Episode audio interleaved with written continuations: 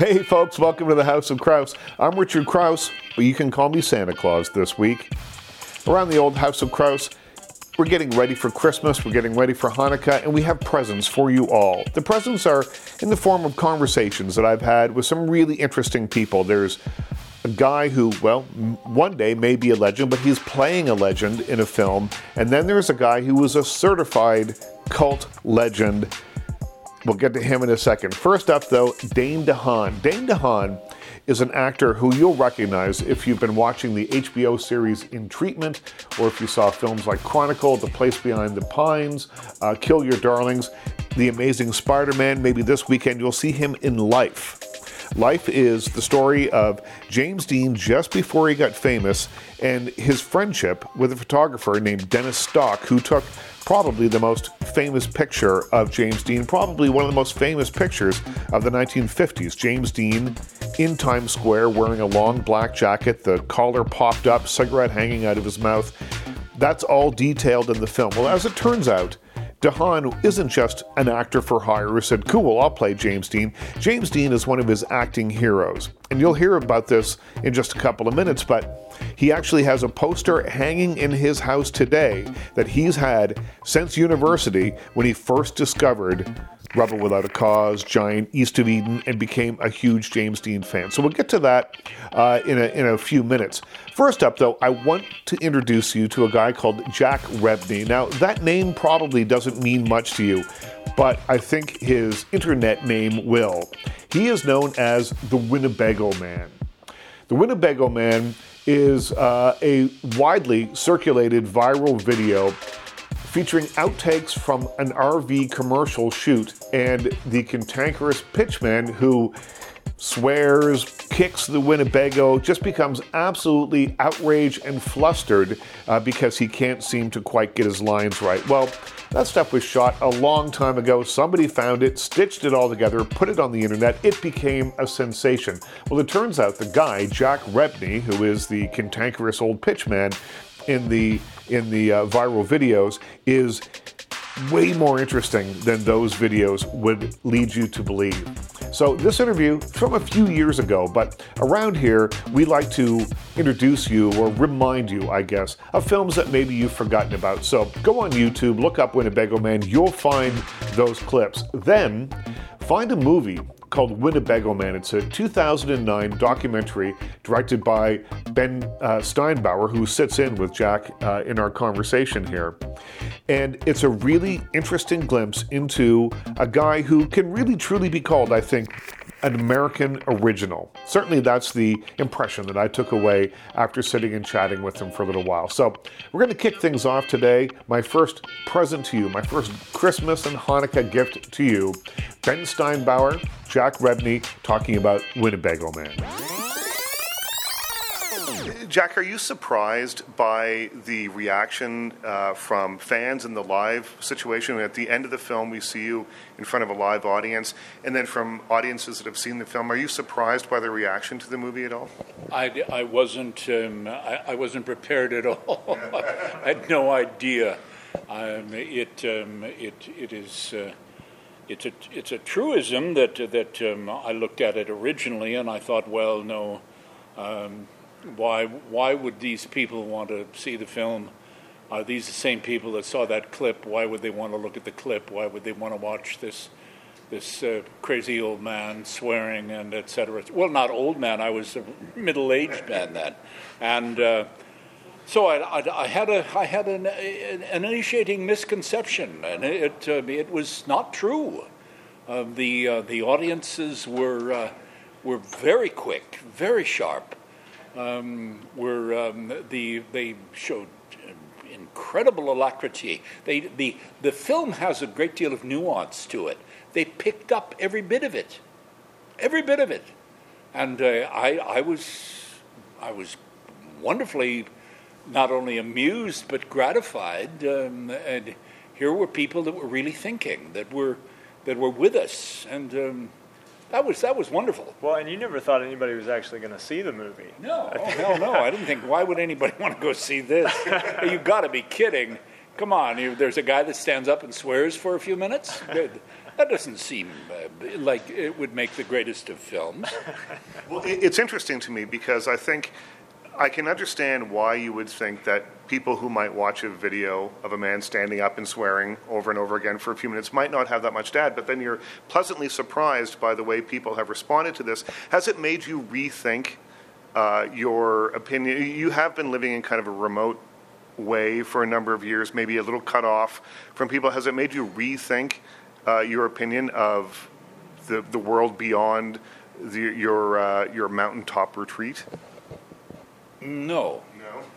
What what it's what it's done is, um, you see, what I have is I have choice, and uh, and so many people don't. If you're if you're living in in New York or Toronto or Chicago or what have you, you are constantly, never-endingly surrounded by the environment that you've that you've obviously chosen to live in. I've chosen to live in an environment where I can reach out at my women fancy and I can find the CBC, the BBC, um, CNN, um, whatever I want to find. They're all there. Um, and um, so it's not that I'm cut off, nor was it that I have been cut off. Effectively, what it's, what it's given me is the opportunity to say to myself, I will be now selective. I'm not going to do this anymore. I'm not going to. I'm not going to turn on CBS in the morning and and listen to them pontificate uh, about this, that, and the other thing. I, I have no interest whatsoever. What I'm what I must have is I must have what what is classically available on the BBC: concise, fair, pro and con reporting. These are not commentators, these are reporters. And we desperately need this in, um, in media today. And, I, and, and so I'm, I'm, I feel as if I'm in the catbird seat. I can pick and choose. I can have exactly what I, I feel is important in terms of being able to understand what's going on in, in the Congo or Somaliland or wherever it may be. Um, and, uh, and I can get that. But it did make you rethink your audience, or the, at least the audience of people who watch the Winnebago Man clip. Oh, certainly, certainly, of course. Yeah, those those people. Um, uh, the you have to. This all goes back to the premise once again that I, I find to be the overwhelming matter in terms of the film. What Ben has done is Ben was able to take all of these disparate parts, put them together, and to and to chronicle the ups and downs of the audience. It's, it is, it's what they feel. It's, these are recognizable moments in their lives. All I've done is enunciate it. I've just said, yeah, there's, there's, I don't like this, I don't like that. This is good, whatever it may be. And, they, and the audience says, yeah, man, you got me. Yes, sir.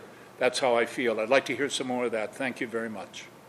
Ben, who did you think the audience was when you started making this film, or did you think that it would be, uh, you know, uh, something that you would show to your friends and maybe it wouldn't get seen much beyond that? Well, Oh, Ben, Ben. Ben, are you the they're asking me a question. That's right. You thank you, just pipe down over there. Um, um, you know, I wish that I was smart enough to be able to take credit and say, yes, I knew there were 20 million fans of this clip, and that's what would make this a, a, uh, a, a interesting documentary. And I think to Joel Heller's credit, who's producer on the film with me, he understood that. But I'm somebody who um, is is primarily interested in story and character, and that's always been my interest. I wanted to be an author before I became a filmmaker, and I'm constantly chasing down stories and characters and leads, and um, I I don't think about that as much as I should. And in this case, I I think that was a benefit to the film because. Um, much like the original clip going viral, it, it had that sort certain, you know, whatever magic formula, that sort of uh, magic fairy dust, for lack of a better phrase, that makes everybody want to see it. Um, I think our documentary has a little bit of that same magical equivalent, which is that I certainly had an idea of the film I wanted to make and what I thought I was going to get. And like most documentaries, that went out the window immediately. And what you see is the sort of the, the story of telling the story. The, you know, you see behind the curtain and you see my struggles as a filmmaker to paint this portrait of Jack. And, and I think that's what people like about the original video, and that's what our film has, and that's what I think audiences respond to and feel as if they know us as at the end of the film. Well, I think it could have been a much different kind of film had you just taken a more jokey approach to it. Um, as you might have, having just seen the original clip, you could have done something a little different. But I think it's a much deeper, more interesting thing because as as it stands now, because you you walk us through it, you walk us through the whole thing. And there were times that I think that I might have walked away. If I was the filmmaker, I might have said, you know, enough enough of this. Were there moments when you said to yourself, this is never going to get finished? Or if it does, it's going to take a very long time because I'm going to have to go take a break for a few years now and then come back? Many, many, many moments. Yes. Every, yeah. every afternoon at about 5:45. that's that's true. And I had uh, I had many friends tell me this could be a really great short film. you know, and there were plenty of those moments where I just thought, you know, I don't know what the ending is going to be. I don't know if Jack's going to let me keep filming with him. Uh, we didn't get a lot of funding for this movie, so it was largely self-funded, and that was a strain. So. Um, which makes perfect sense now in hindsight because when you go to an investor or a broadcaster and say, I'm not sure if our character is going to keep participating, and I can't tell you what the ending yeah, is going to be. I'm not sure what the story is really, but yeah. we don't know really know where this is going, but seems like a hell of an idea. Yeah, yeah surprise, we didn't get any money. I don't know why.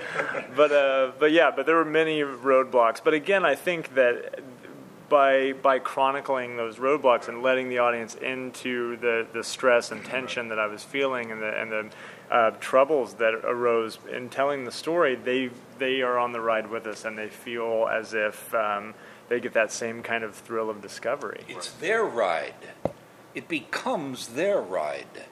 I, I, people walk up to Ben and, and, and me after the after the showing of the films and and and they're they're you can you it it's it's just pervasive the sense that they they have we have made a connection.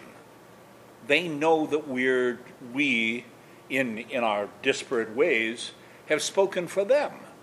And it that's just that's extraordinarily gratifying uh, to me. I um, uh, i i always uh, people will will consistently say keep talking, keep saying it. We, we, we need to have voices.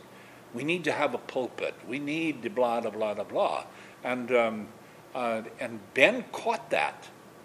It, it could have, a lot of this could have ended up on the, on the cutting room floor, as we're prone to say. This whole thing started from footage left on the cutting room floor. That's right. that was Keith's line, yeah.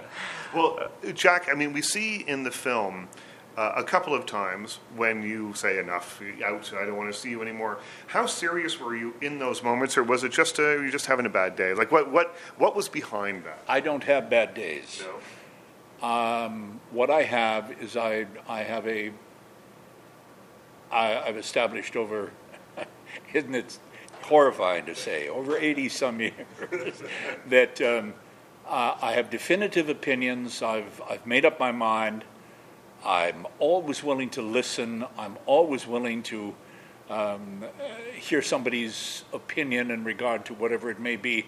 But I'm I'm always taken back back to the classic um, uh, words of of Hume and Kant and and uh, Freud and etc. I, I, I, firmly believe their their dictum and in, in these arenas, and I um, uh, I don't. I'd, I'd, it has to be true.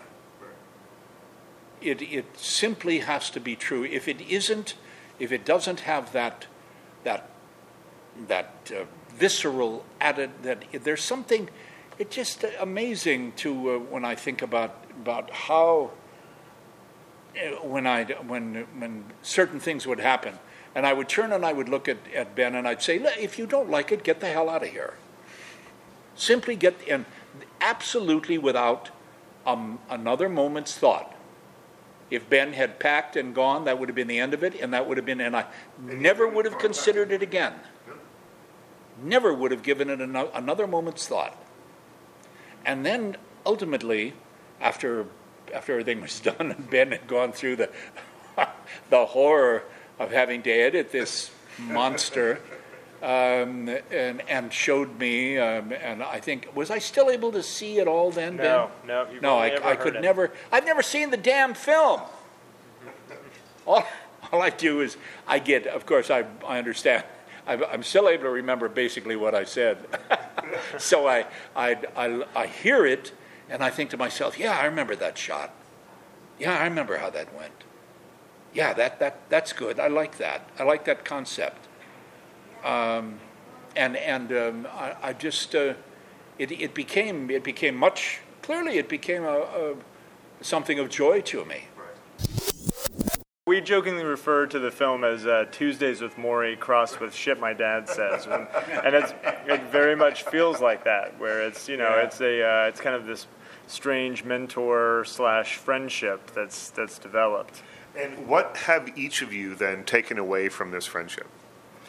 Well, I think for me, I I, um, I really appreciate Jack's um, sense of humor and, and playfulness. You know, I I'll admit we we've uh, screened the film now for about a year and a half at various festivals all over the world. And, and uh, one of the things I like to do is I'll call him on speakerphone because he, this is one of the few cities actually that Jack has physically traveled to because he doesn't like to leave his mountain hermitage any more than he absolutely has to. So, uh, but, but he can be there through the telephone. And so, um, I, I have certain responses that I sort of fall back on because we get asked a lot of the same questions. But Jack, to his credit, in the cabin you see in the film, on top of you know on top of a mountain all by himself, has, never repeats himself. Is always on his feet. He's he's really sharp and he's really alive. And he's he's also the type of person who's not afraid to uh, to sort of pick on people and to make others around him sharper. And I and I really respect that. I like that quite a bit. And I feel like that's going away sadly as we all sort of kind of sink more and more into ourselves for whatever reason. And so I really appreciate that uh, uh, vitality. The randomness of people cutting together these outtakes and having them forgotten for a very long time and then having them rediscovered somehow. They end up on the internet, they end up you seeing them, your friends. And I wonder, Jack and Ben, uh, uh, how you feel about how all this came about. Because uh, there's a certain, I don't know, and you'll probably likely disagree with me on this. There's a certain sort of mean spiritedness about the original incubus for all this, but something really good's come out of it.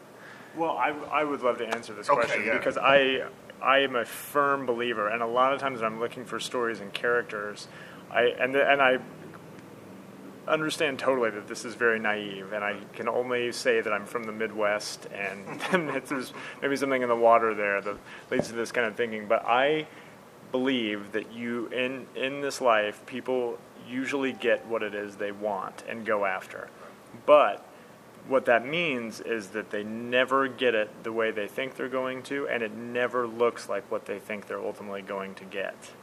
So it's it's this sort of never-ending, sort of amazing comic potential in that storyline, and I love that. And for me, this story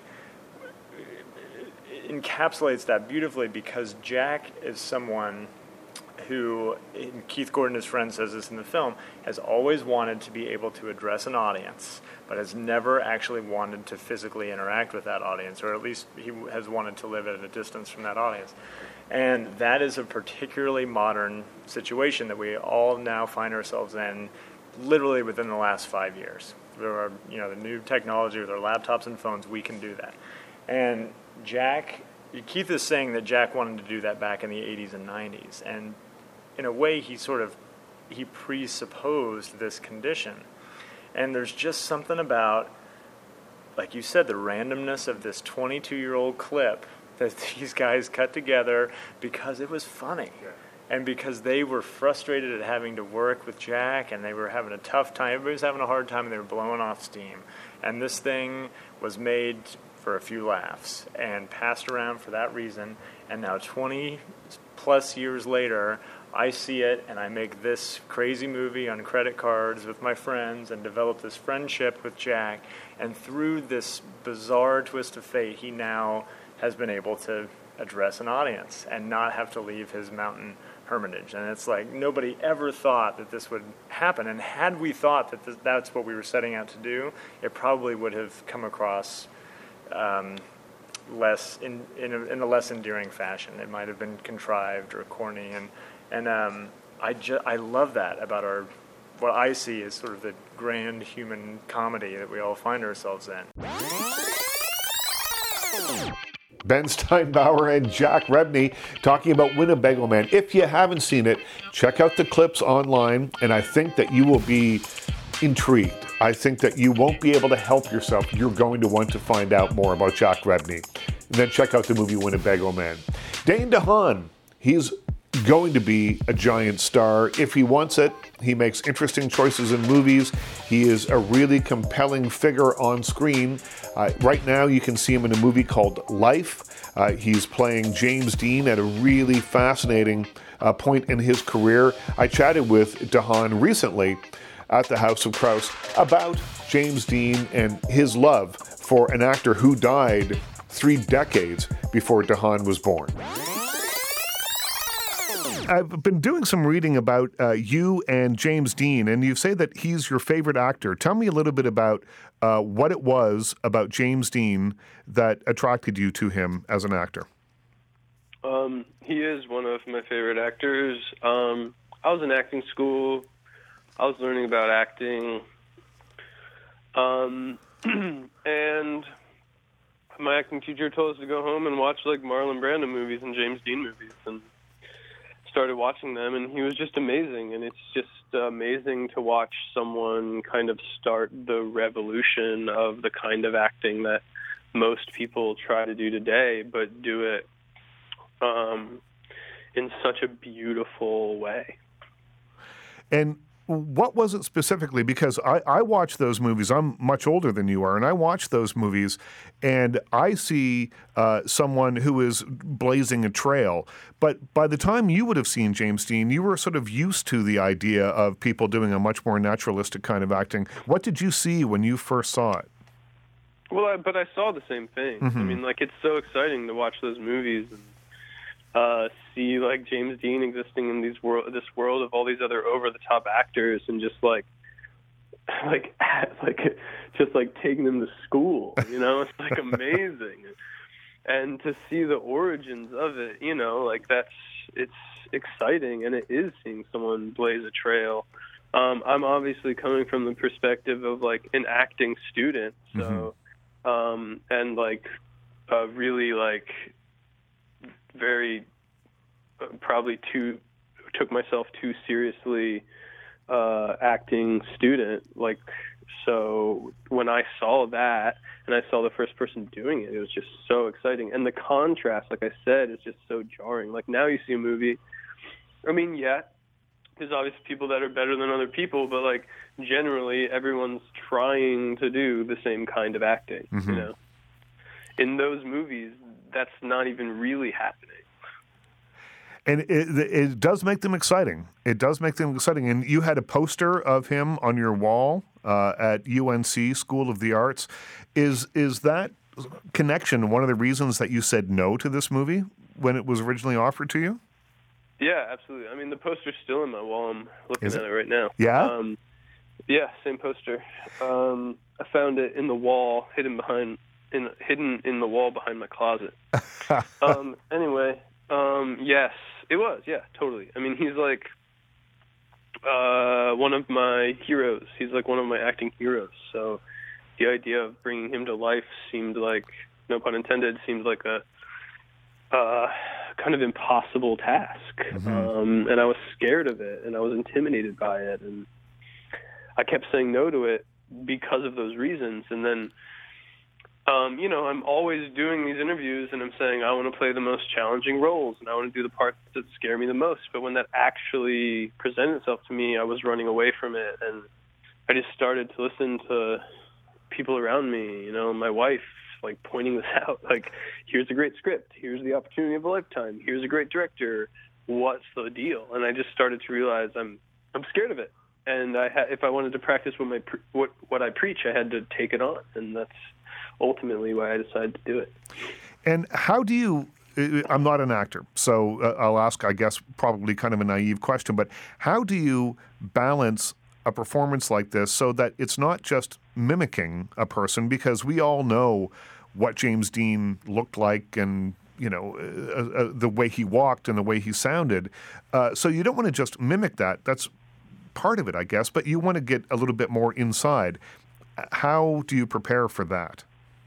Yeah, well, I mean, like, yeah, I mean, all that, all the like, what he sounded like and what he looked like stuff. Like, honestly, that's not even my department. Like, Right. that's so the department. It's like, I work with a dialect coach to sound like him, and I work with a makeup artist and a trainer to try to look like him. But my job as an actor is to find inner life and to delve into who he really was as a person, what drove him forward, and try to bring that, make that a living thing, you know? I mean, obviously, if you're playing someone this famous, you have to honor what he looked like as much as you can, and you Mhm. have to honor what he sounded like as much as you can, but but the real fun of my job is really trying to bring him to life. And for me, in the film, where I really felt like I was getting to know him were the scenes in Indiana when he goes home. And you know, uh, up until that point, I, I, I, I liked the performance. I, I felt like I was watching James Dean, but I, I, I, it wasn't until, and it seemed to me like there was a change in the, the character in Indiana. Do, did you feel that, or am I reading something into it? No, I think that's it. I mean, I think in Hollywood, in Hollywood, James Dean was so guarded.